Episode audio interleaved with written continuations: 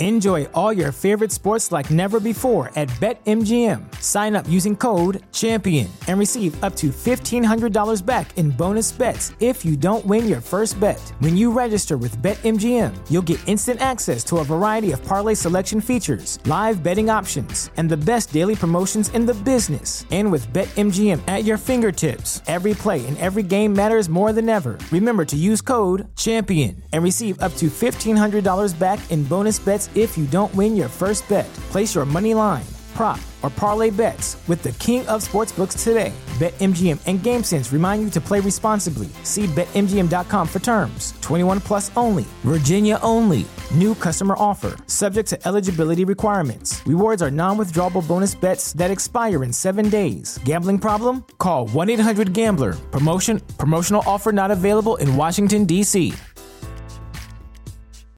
As humans, we're naturally driven by the search for better. But when it comes to hiring, the best way to search for a candidate isn't to search at all. Don't search, match with Indeed. When I was looking to hire someone, it was so slow and overwhelming.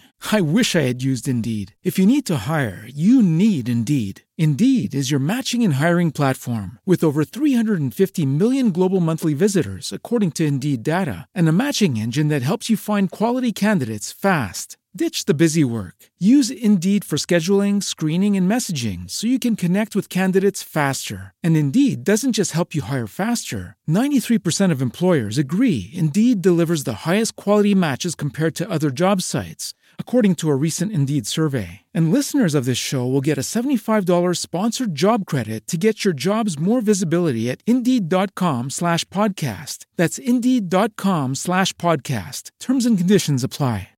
My name is Matt Garland, NMLS number 58700, but I'm better known as MG the Mortgage Guy for those who don't know who the hell I am. We're gonna talk about the Affirmation Tower that's being, that's trying to get built in New York City, which is going to be the largest building in the Western Hemisphere, right? This, you could clap it up for that. You could clap it up for that.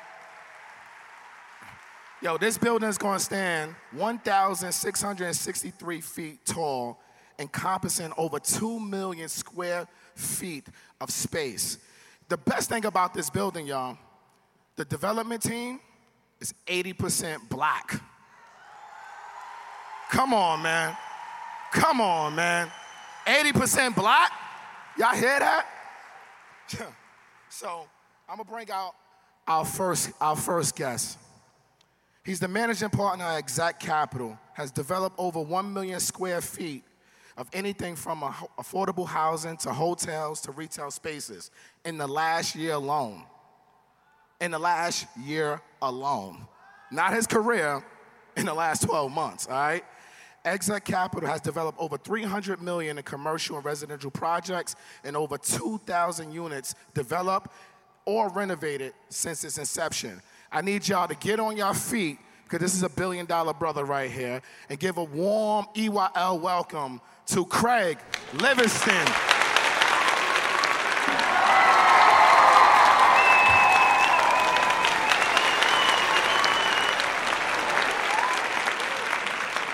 Our next special guest, man, Mr. Donahue Peebles is the founder and chairman and CEO of Peebles Corporation, one of the country's few privately held national real estate investment and de- development companies.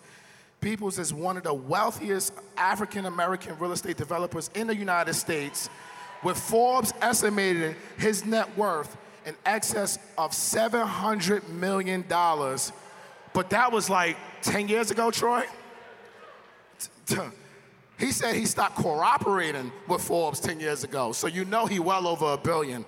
So I need y'all to give a round of applause, stand on your feet for the man, the myth, the legend, Mr. Donahue Peebles.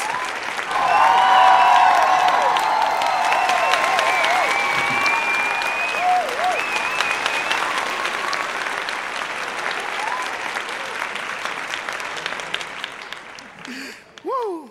All right, guys. Y'all got your pen and pad? No, let me take my glasses off. Let me not even be disrespectful to this conversation. All right. Let's start off with Mr. Craig Livingston. please introduce yourself. Tell the audience a little bit about yourself for the people who don't know who you are. All right, Matt. Good morning, everybody. All right. So this is what 1.2 trillion in buying power looks like. Woo! All right. Woo!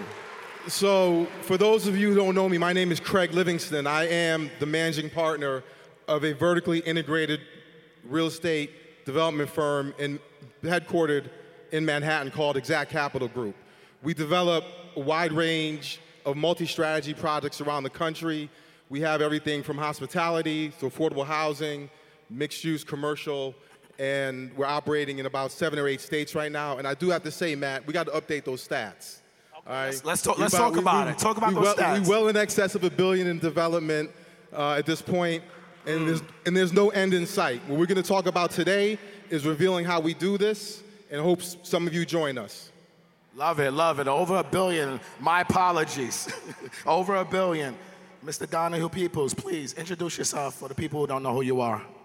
Good morning, everybody. Great to see everybody. I'm Don Peebles, and I am the chairman and founder of a company called the Peebles Corporation, which I started when I was 23 years old in Washington, D.C.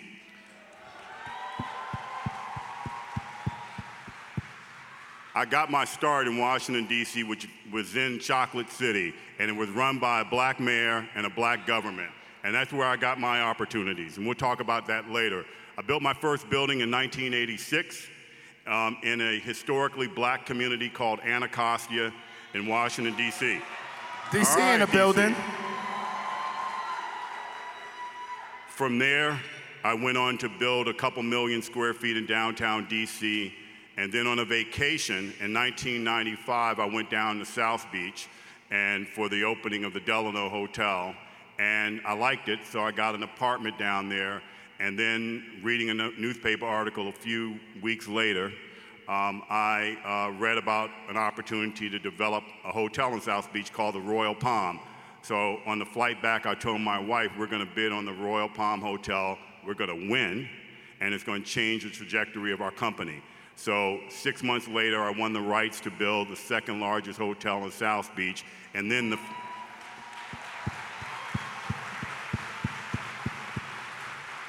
and then the first major hotel in the United States developed by black developers. And from there, I built our company to what it is today. Um, and we have uh, right now about $8 billion of, of development in our pipeline. We're in Boston, where we've got a billion dollars plus there, finishing up a half a billion dollar project in Tribeca, uh, building, rebuilding a black community in uptown Charlotte called Brooklyn Village with 12 buildings and uh, and then also um, we are doing many things in Miami. And a partner of mine and I, who ran the largest black asset management firm for real estate, Victor MacFarlane, and I are building what will be the tallest, third tallest building in the western United States called Angels Landing for about $2 billion. Um, so, but more about what, what our company does is we have a, a philosophy called affirmative development. And that means that we got to recognize that African Americans, we have started off so far behind, 450 years so. And that we, when we get into a position of power or where we can give out opportunities, we've got to aggressively go out and identify African American and black women, especially, for opportunities. Yes. Yes. And so our business focuses on at least 35% of every dollar we spend goes to black businesses. And we continue to do that as we scale up.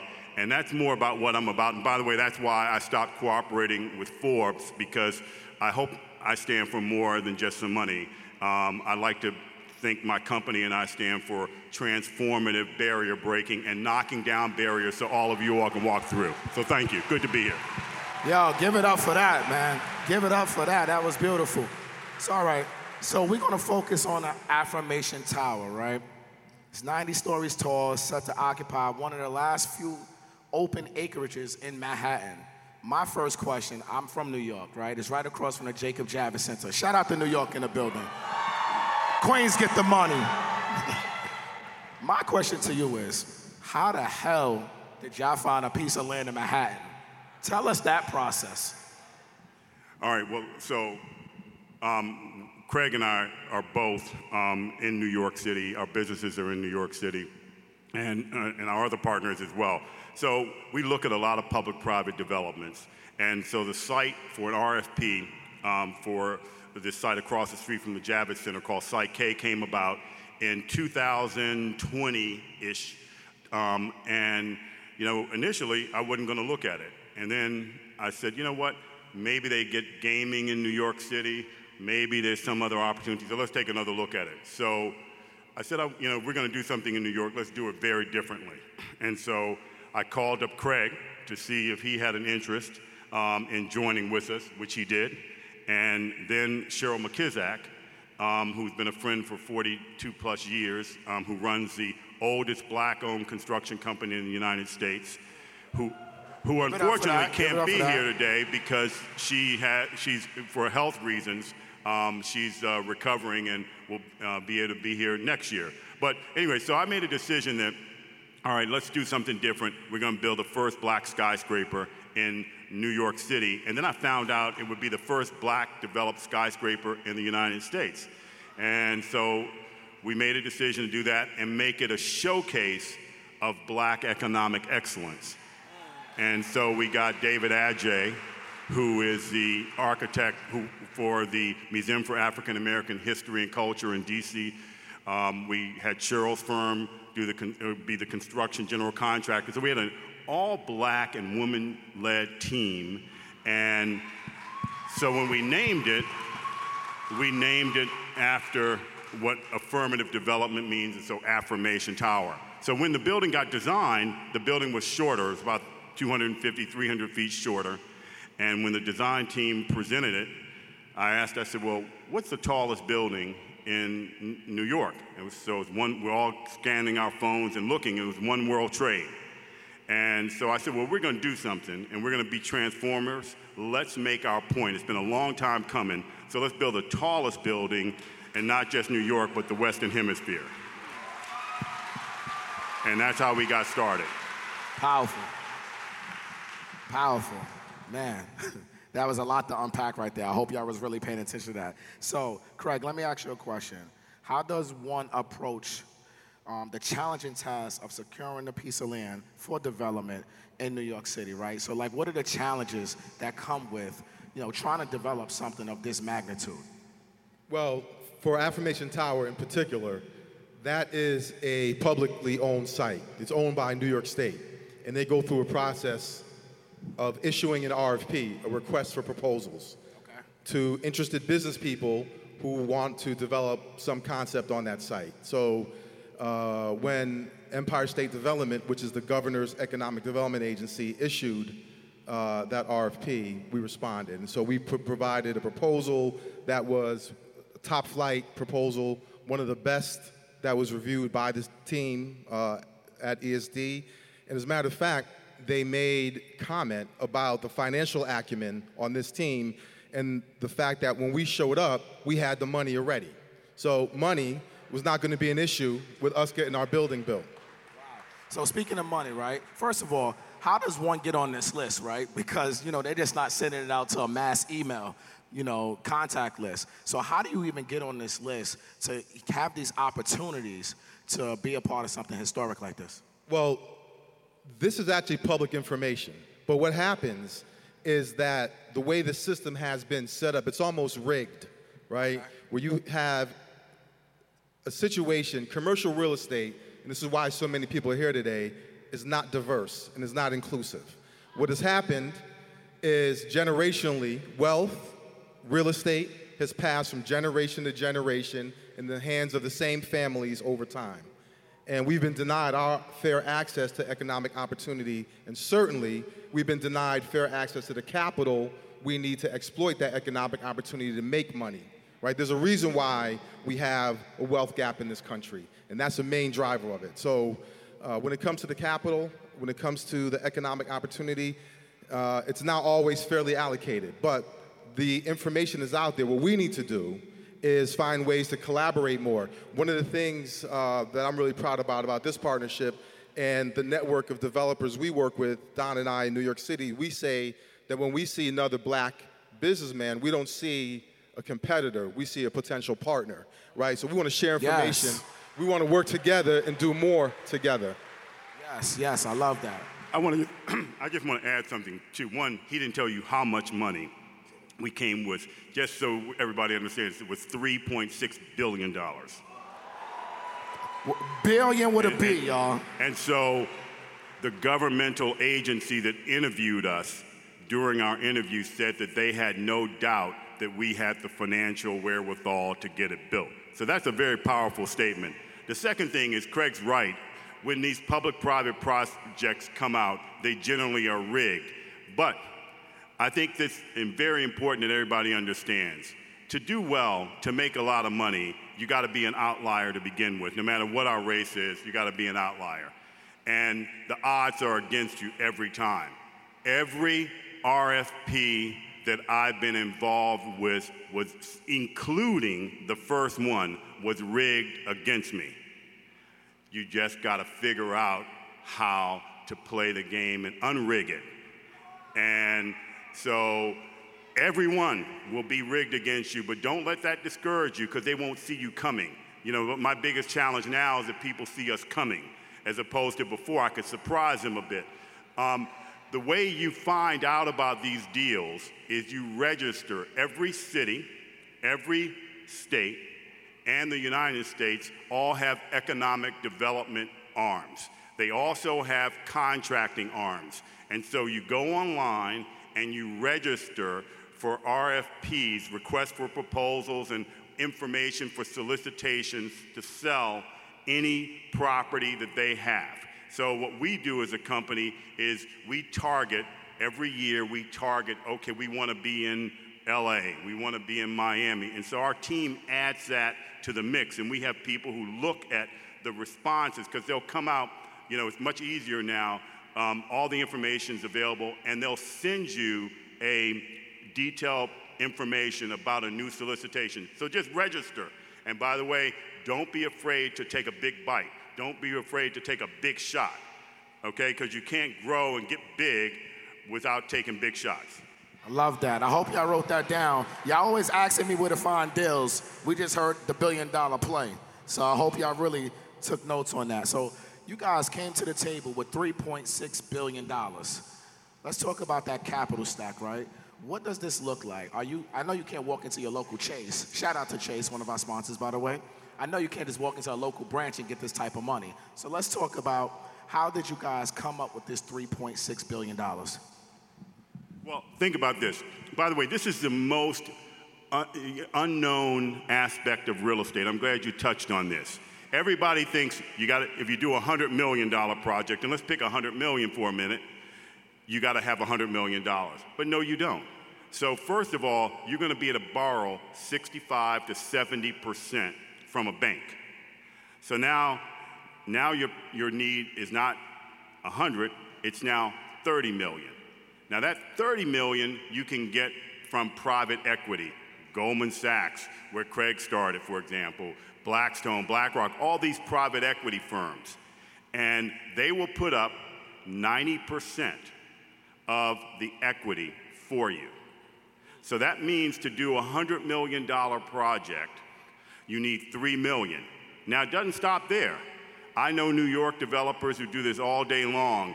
They take that 3 million and they syndicate that. That's called GP capital, so general partner capital. So the general partner is what Craig and I do. And then there's a limited partner, which are institutional investors, and that's who does that 90% of the equity. And then there's senior debt. So some developers will take the general partner capital and they'll raise 90% of that. Now imagine, now that means that a developer can build a building for $100 million with $300,000 out of their pocket.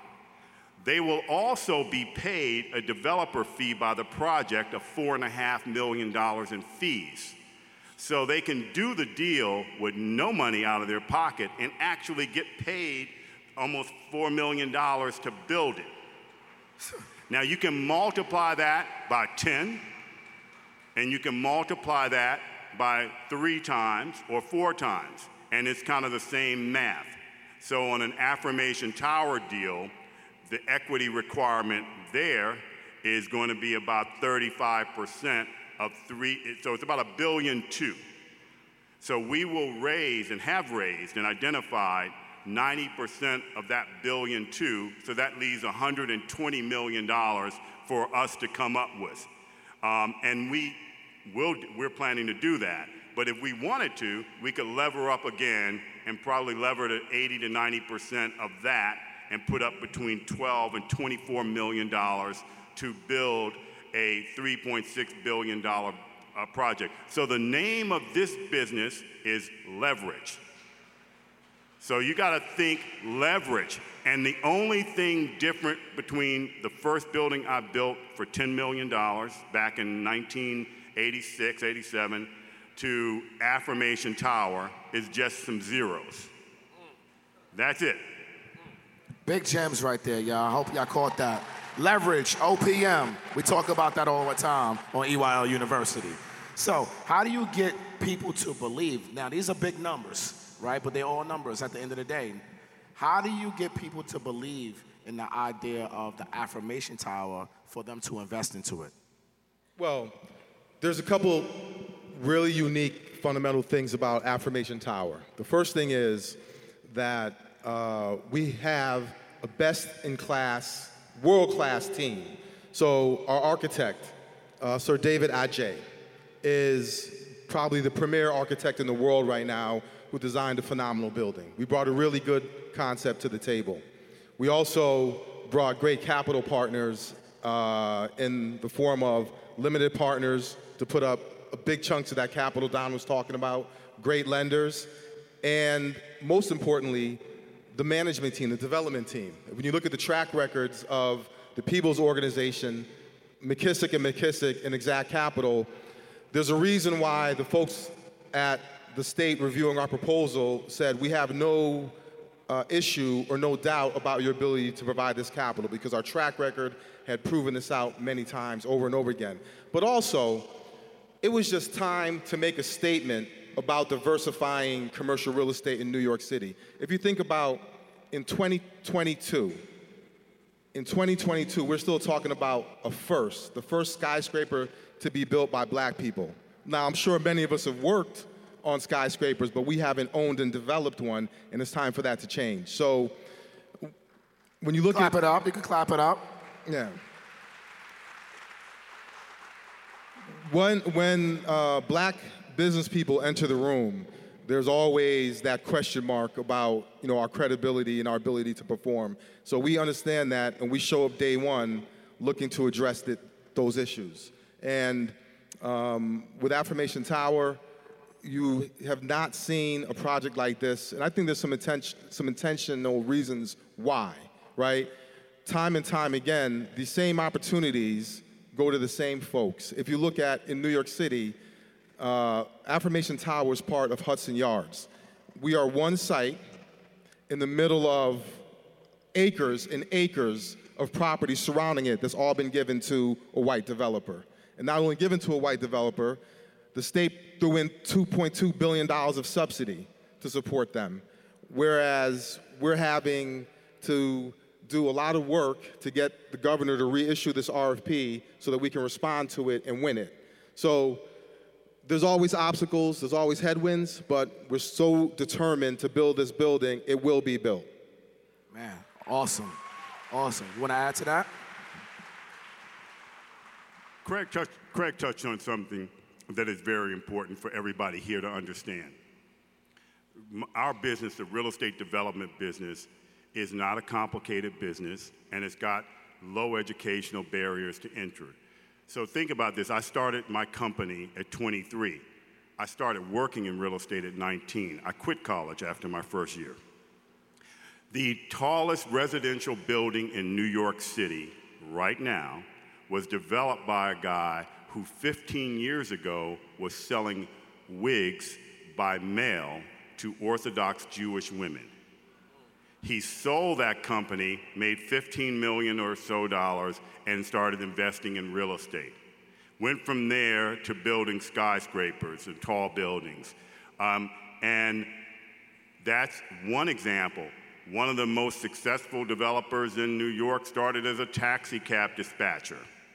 What it is, is that they, those two people had something in common. America didn't impose any limitations on them. They didn't see any limitations on themselves. So, since America tried to impose limitations and did on all of our ancestors, they're not able to do it anymore. And we have to approach business with the mindset that there are no limitations anymore. Yes. And I want to leave you with a thought about where this money comes from. So, remember, I talked about pro- the equity, the limited partner capital. So, right now, so, so equity is provided by venture capital firms. That's help start tech companies, apps, and so forth, entertainment companies, and then private equity, which invests in real estate and other kinds of businesses. There right now is $84 trillion, $84 trillion currently invested in venture capital and private equity. Now Biden just allocated 2 trillion to try to save the country economically. So 84 trillion. Of that 84 trillion dollars, about 1% of it is invested in firms started or run by people of color or women combined. 1%. Now, black people in this country are 13 plus percent of the population. Women are a majority of the population, but yet we can't get access to our own uh, to capital. So the biggest investor in venture capital and private equity are public employee pension systems. So that's the retirement pension systems for janitors, security people, government workers, school teachers, doctors, accountants, everybody who worked for the government, they have these pension systems and they pay into it. So we don't even get fair access to our own capital.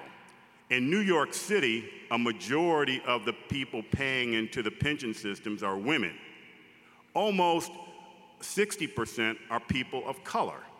And yet they can't do more than 5% of their investments with that constituency. So we can't even get access to our own money. And our own money is funding these other developers who go in and gentrify our communities. And what we got to do is say, enough is enough. We want fair access to our money. Enough is enough, y'all. I, I need to, Matt, I have to add something to that. So I have to add to that point, you know, real estate development, commercial real estate is a capital intensive business. Operative word being capital. We need to have that access to capital. And there has to be some intentionality in doing it. This is what Don just spoke about our public pension funds, our own money that we can't get access to. Think about how hypocritical that is. Think about this point. At the end of World War II, America went across the Atlantic Ocean and spent, issued a blank check to rebuild Europe from the benefit of 500 million Europeans.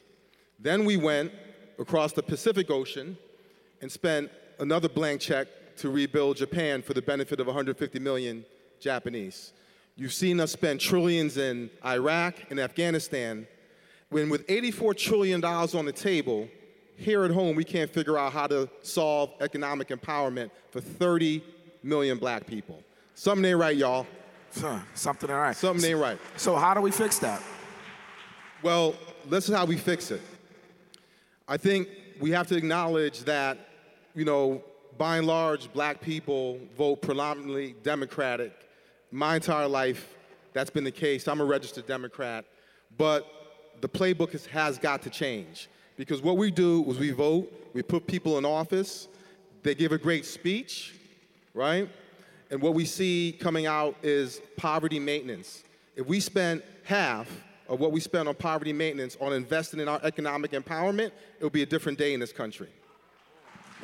So we have to Enjoy all your favorite sports like never before at BetMGM. Sign up using code CHAMPION and receive up to $1,500 back in bonus bets if you don't win your first bet. When you register with BetMGM, you'll get instant access to a variety of parlay selection features, live betting options, and the best daily promotions in the business. And with BetMGM at your fingertips, every play and every game matters more than ever. Remember to use code CHAMPION and receive up to $1,500 back in bonus bets if you don't win your first bet. Place your money line, prop, or parlay bets with the king of sportsbooks today. BetMGM and GameSense remind you to play responsibly. See BetMGM.com for terms. 21 plus only. Virginia only. New customer offer. Subject to eligibility requirements. Rewards are non withdrawable bonus bets that expire in seven days. Gambling problem? Call 1 800 Gambler. Promotion. Promotional offer not available in Washington, D.C. As humans, we're naturally driven by the search for better. But when it comes to hiring, the best way to search for a candidate isn't to search at all. Don't search, match with Indeed. When I was looking to hire someone, it was so slow and overwhelming. I wish I had used Indeed. If you need to hire, you need Indeed. Indeed is your matching and hiring platform with over 350 million global monthly visitors, according to Indeed data, and a matching engine that helps you find quality candidates fast. Ditch the busy work. Use Indeed for scheduling, screening, and messaging so you can connect with candidates faster. And Indeed doesn't just help you hire faster. 93% of employers agree Indeed delivers the highest quality matches compared to other job sites, according to a recent Indeed survey. And listeners of this show will get a $75 sponsored job credit to get your jobs more visibility at Indeed.com slash podcast. That's Indeed.com slash podcast. Terms and conditions apply hold our local politicians accountable. When we're having these conversations, forget about the, the chicken in every pot speech. If they're not talking to you about money and giving you access to capital, venture capital, loans for your businesses, investments, if they're not having that conversation, we got to remix the conversation. No more of the, I'm gonna give a good speech, make you feel good, you elect me, nothing changes. It's, we all have a role in this, y'all.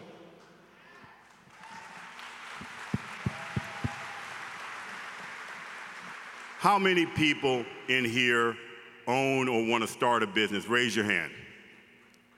All right. Love it. How many, hold, keep your hand up. Everybody keep your hand up. How many of you all have enough money to start and fund your business? Keep your hand up if you have enough money to do it. Put your hand down if you don't. All right, so look at the room now. Most of the hands went down.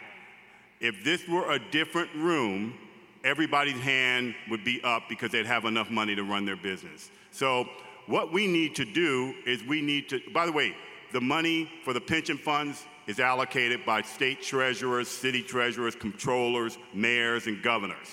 You need to tell them that we expect fair access to capital so we can grow our business because we don't really need other people to be philanthropic to our community. We with a fair system, will take care of ourselves. Right? We just need the game to be played fairly. And I say this, I said this on Earn Your Leisure, that Joe Biden, instead of sitting in 1600 Pennsylvania Avenue, right now, if it wasn't for us, would be on the waterfront in Rehoboth Beach, Delaware, staring out into the ocean as a former vice president. But yet, this man will spend hundreds of billions of dollars to go and help Ukraine. But the federal government employee pension system has 170 different asset managers, only one black one. Wow. And you know who put, it, put, them in play, put them in place? Trump. Now, it's time for us to tell these politicians if you want our vote, you gotta give us something. It's time to pay us for our support. Agree, 1000% agree. So let's, let's keep it on politics, right? So the governor of New York, the project was approved, correct, until the new governor came and then kind of put a block on it. But from from what I researched, this project is going to bring billions of dollars in revenue to the city, create 15,000 plus permanent jobs. Why is the governor giving you guys such a hard time? Craig, you want to start off with that from getting this project going? You know, very good question, Matt. Um, the official answer was the RFP was rescinded to more closely realign with the governor's priorities. And to the point that Donna and I were just making, when you look at who puts the governor in office, who puts the mayor in office, the constituency that's most important to make that happen is the black voter. So if her priorities aren't in line with the black voter, why is the black voter putting her in office? So what we're pushing for is for the RFP to be reissued so that we can respond and continue the momentum because we know that we have the best concept and we're looking forward to winning. You know, historically, real estate development has been uh, a good old boys club. And if you look, there are families that have generationally owned assets, passed them down from grandfather to grandson to grandson again and have done phenomenally well. I'll tell you a quick story. I went to a meeting right in the heart of Manhattan at a building right on 42nd Street. And I was there to talk business with a very well heeled uh, development organization, a, family owned company. And I get in the elevator, and uh, they leased out the entire building to a Fortune 500 bank, one of the biggest banks in America. But they retain the top floor for themselves. I get to the top floor, and it's, you know, the thing's probably 70, 80 stories, so you have great views. You get off the elevator, and you can see, and this is Midtown Manhattan, 42nd Street. You can see all the way down to New York Harbor and the Statue of Liberty looking this way. And if you look that way, you see Brooklyn, that way is Jersey, and behind us is Connecticut. It's all glass. It's amazing looking building. So I go walk into the conference room, and I'm sitting there waiting for the family to come in while we could talk business and I see this picture on the wall in the conference room. It's this little old immigrant looking man with a black coat on holding a suitcase, and he has his little small wife sitting next to him. And I'm looking at him like, wow, looks like a throwback picture, had to be 100 years old. The family comes in and they say, oh, I see you're looking at the picture. They tell me this is our great grandfather who bought this land in 1914. And if you know what 42nd Street was in 1914, it was the hood. It was a black neighborhood. But we couldn't have access to capital. We couldn't have access to the resources that we needed to buy land in our own community. But this immigrant family came, bought it, almost over 100 years later, almost 100 years later, they are able to monetize it as a family, right? Because they had the ability to hold that asset generationally, and the value of that land, believe me, has skyrocketed from when uh, it was first purchased. But it shows you the obstacles uh, that are involved and the barriers to entry in getting into the good old boys club. That land is going to trade amongst private equity firms trading for hundreds of millions of dollars, but they kept it themselves. They developed it, built a billion dollar tower, and are, you know, continue to monetize it. But that's how real estate development works in New York City. Generational family owned businesses. We have, we have not been at the table. We are at a 400 year deficit that we need to catch up on, and that's why government involvement and support of our economic aspirations and providing fair access to capital and fair access to economic opportunity is so important. Don, you want to add to that? Yeah.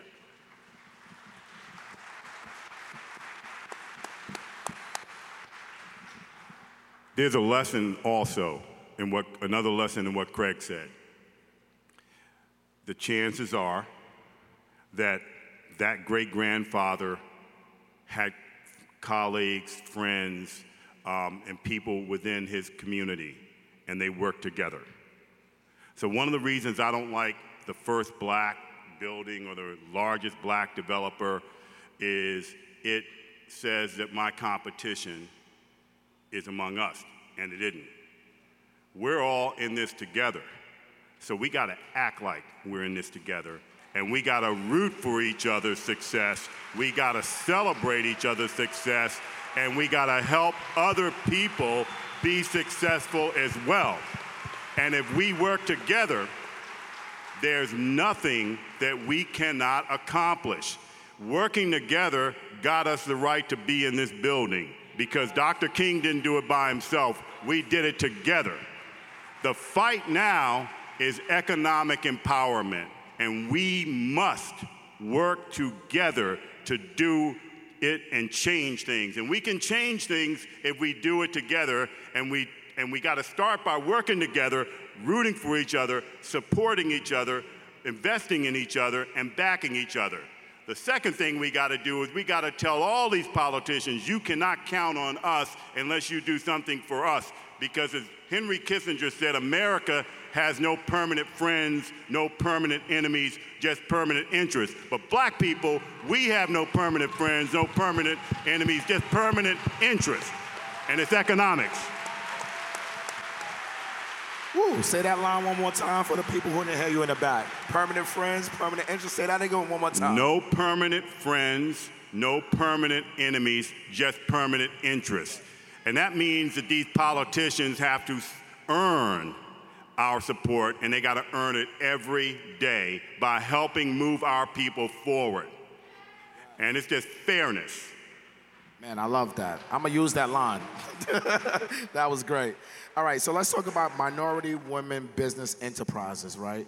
Um, can you tell the people what that is and, and, why you guys have invested? I, this project is going to generate over $1 billion to minority women businesses. Um, talk a little bit about that. Well, I mean, minority and women owned businesses. Look, we have, I mean, if you go into a Democratic, liberal, white audience, they will tell you that America is post racial, and they will tell you that we're in a meritocracy. But that's like me saying we're going to the Indianapolis 500, and there's two drivers, and they both got Ferraris, and the cars are just as good. And you got driver A and driver B. And driver B is actually a little bit better than driver A. But driver A gets to start off on lap 450. And driver B starts off on lap one. And driver B's pit doesn't have enough gas to run 500 laps. And then they say, may the best driver win. Right? Well, that's not fair. So we got to make up for this. So that means that minority and women owned businesses, we know that minority owned, and by the way, when Maynard Jackson came in in 1974, it was black businesses. And what happened is the whites sued to stop it from being black. The white liberals said, we're going to add the Rainbow Coalition and we're going to bring in all kinds of different you know, races and we're going to make it white women as well. Well, last I checked, white women were not oppressed. They may think they were, but when they decided they didn't want to be at home anymore and they wanted to be at a vote, they got the right pretty quickly and they weren't shot, they weren't having dogs sicked on them, and they weren't thrown in jail. They weren't dragged over to this country and enslaved for 150 years, right? So the fact is also, when somebody immigrates to America, they're coming here for an opportunity. When they voluntarily immigrate, they came here and got an opportunity. America didn't owe them anything, they owe America. But we were dragged over here. We built this country for free. So America owes us something. Now, they don't want to pay for it. So all we're saying is let's give us an affirmative, fair chance. So we got to go back to supporting black businesses. And so what my private company does is out of our $8 billion of projects, I tell my staff, you will not work here if you can't get at least 35% of our contracts to go to black businesses. And when I say women owned businesses, I mean black women owned businesses like my mother. So, far too often, people like us get into a position of success and power. And then they say, I got mine, and I don't want to risk it. So we cannot do that. We cannot afford to do that. Nothing worse than having an opportunity to make a change and not taking advantage of it and making that change. So what minority and women-owned businesses is all about is getting access to economic opportunity.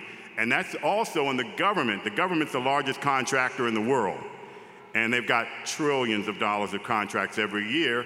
And it used to be with Maynard Jackson and the black mayors of the 70s and 80s that there was a focus of 35% of the contracts to black businesses. We're not there anymore, and we got to get back to that. Love it. Hey, Matt, let me, wanna add to just, let me just uh, connect the dots on this point and the previous point about working together.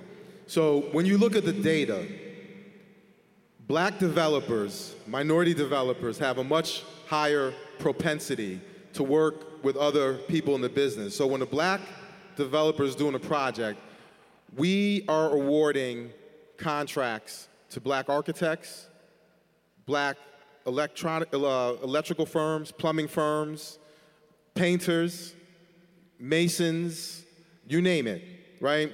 And we feed that ecosystem. The whole point here is to keep that money circulating through this black ecosystem to generate our economy that we control and to grow it. Why Don and I push so hard for projects like Affirmation Tower is it's doing exactly what I just said on a scale that's never been done before. But if we could get this project done, we should see projects like Affirmation Tower replicated around the country. And we should see in every city masons, architects, painters, lawyers, accountants eating off of these projects and all being able to feed families and grow their businesses.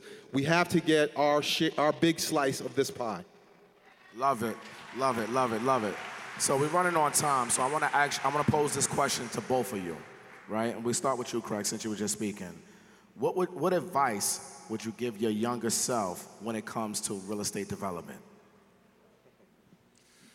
Wow. So I've been at this for a while now, and I think the, there's a few things I would say. One, think big. Think big. When you look at real estate, the same mechanics, the same deal execution that you use to do a $1 million deal are the same mechanics and the same deal execution you're going to use to do a $100 million or $500 million deal. And Don just broke down for you the math and the numbers and how we capitalize projects from debt to limited partner capital to GP capital. So you see, getting that access to capital is super important. If you could get that access to capital and access to economic opportunity, think big. There's no there's no calculus, there's no rocket science in real estate. There's a lot of grinding, a lot of pushing, a lot of ambition, but just like the brother who introduced us, you know, you're gonna go through those tough times, but bet on yourself. All right? Bet on yourself. Don, um, The, I guess the good news is, is that I have a son who's 28, so I'm making up for my mistakes, making sure he doesn't make them the same ones. But I would say, I mean, I've been um, very fortunate, and and so I have, you know, been able to build our company, and I've made, you know, I, I would say everybody makes mistakes in business. Everybody would like to make an adjustment here and there, but ultimately the one thing that would be the major thing that I would not um, do if I could do it all over again is I wouldn't sell anything. hold for the long term. Yeah, now, so as Craig mentioned, the real estate's a highly capital, capital intensive business. So, and it's a long term investment. So it takes five years, 10 years for a building to stabilize. And if you build something, it's going to take a number of years to do that. So your capital is locked up. And if you finance it with private equity and the like, you'll have to sell to pay down the private equity, or if you're fortunate enough, you can refinance and pay them off.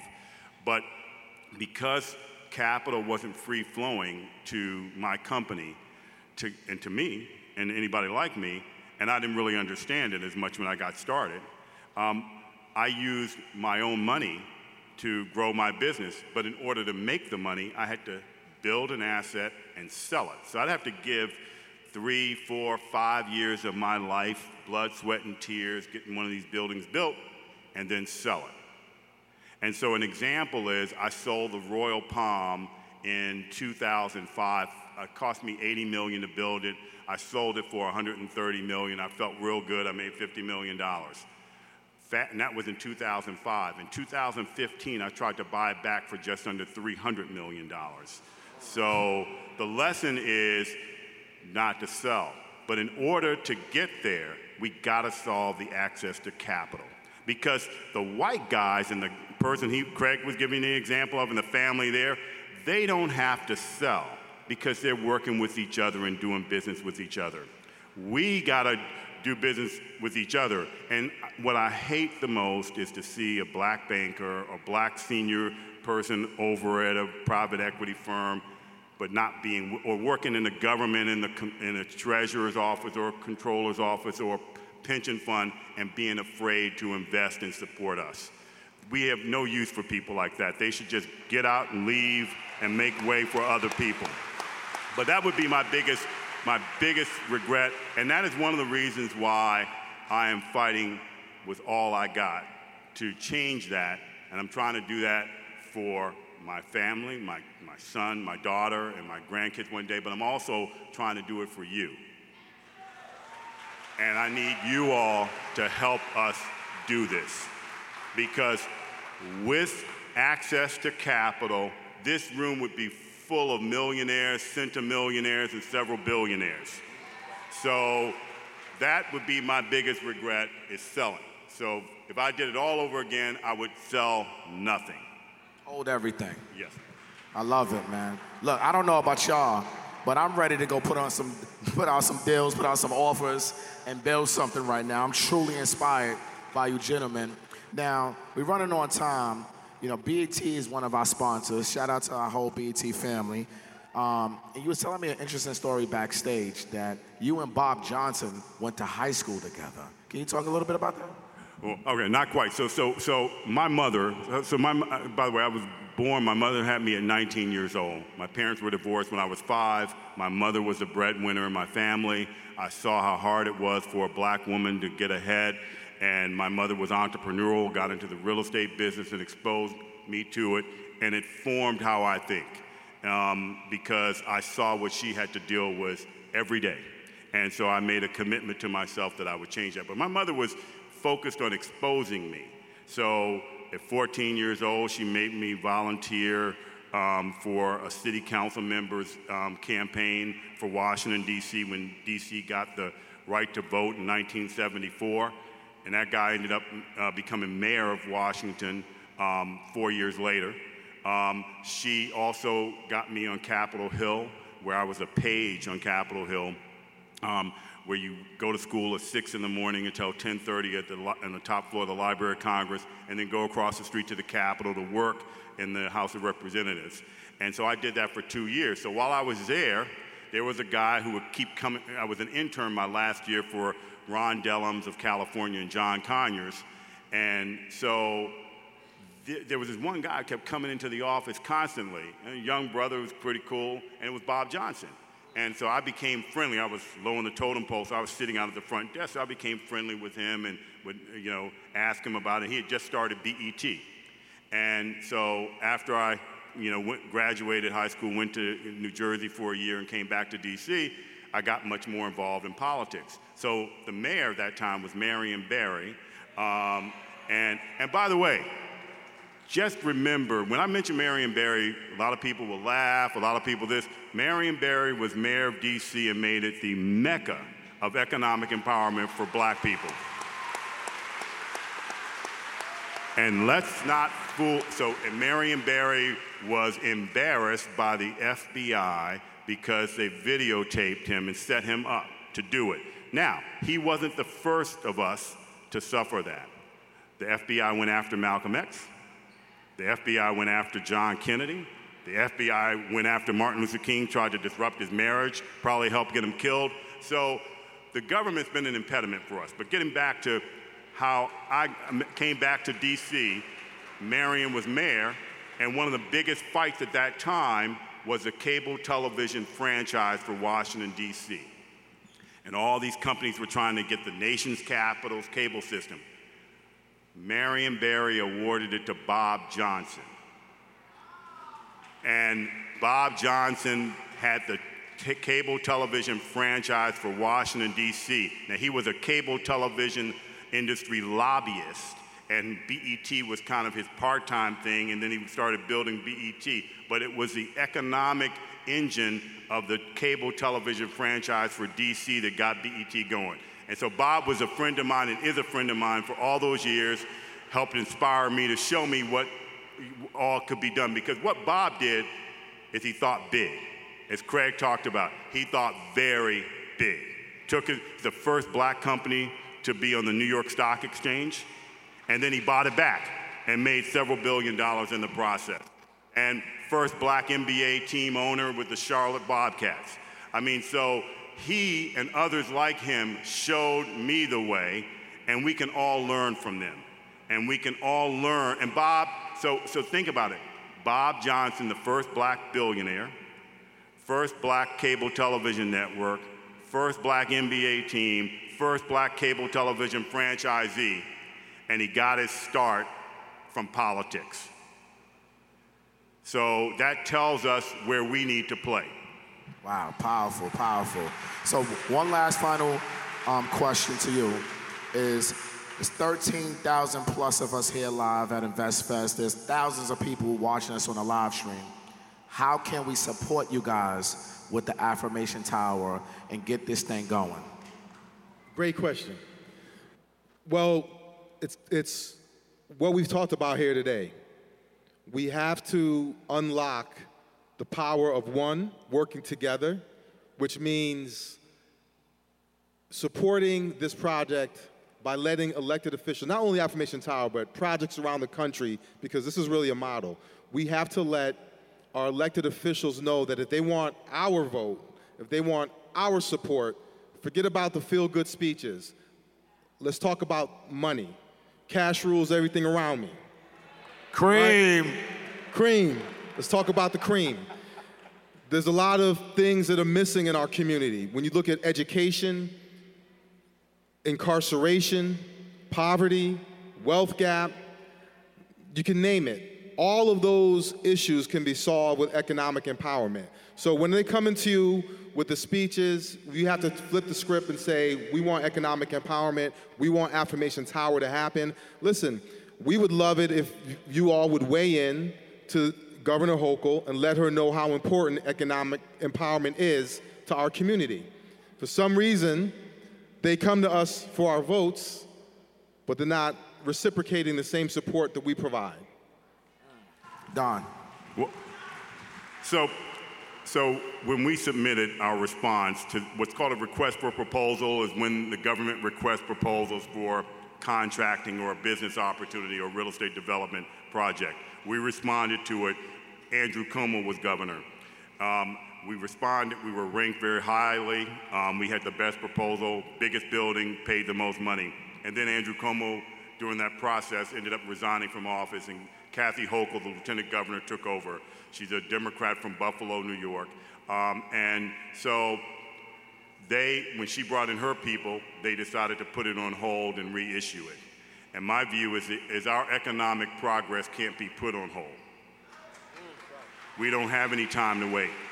It's an urgent situation. And so, what I would ask is for us, for Affirmation Tower, by the way, if we can't win when we offer the most money, build the tallest building, have the most diversity, then when will we win? So we need anybody who's listening or everybody in here, send an email and post online about Kathy Hochul Award Affirmation Tower now. Not now, but now. right now. And right then the other thing I would ask you to do is every one of you all look up your state controller and treasurer and say you want fair access to capital and that you want to see more black asset managers, more black um, developers, more black entrepreneurs receiving their capital and their investment. Love it, man. Love it. Look, fellas, thank you so much for your time today. We really appreciate you guys coming to InvestFest 2022 and dropping so many gems. Thank you, guys. Ladies and gentlemen, let's give a round of applause for Craig Livingston and Mr. Don Peebles. Get ahead of postage rate increases this year with Stamps.com. It's like your own personal post office. Sign up with promo code PROGRAM for a four week trial plus free postage and a free digital scale. No long term commitments or contracts. That's Stamps.com code PROGRAM.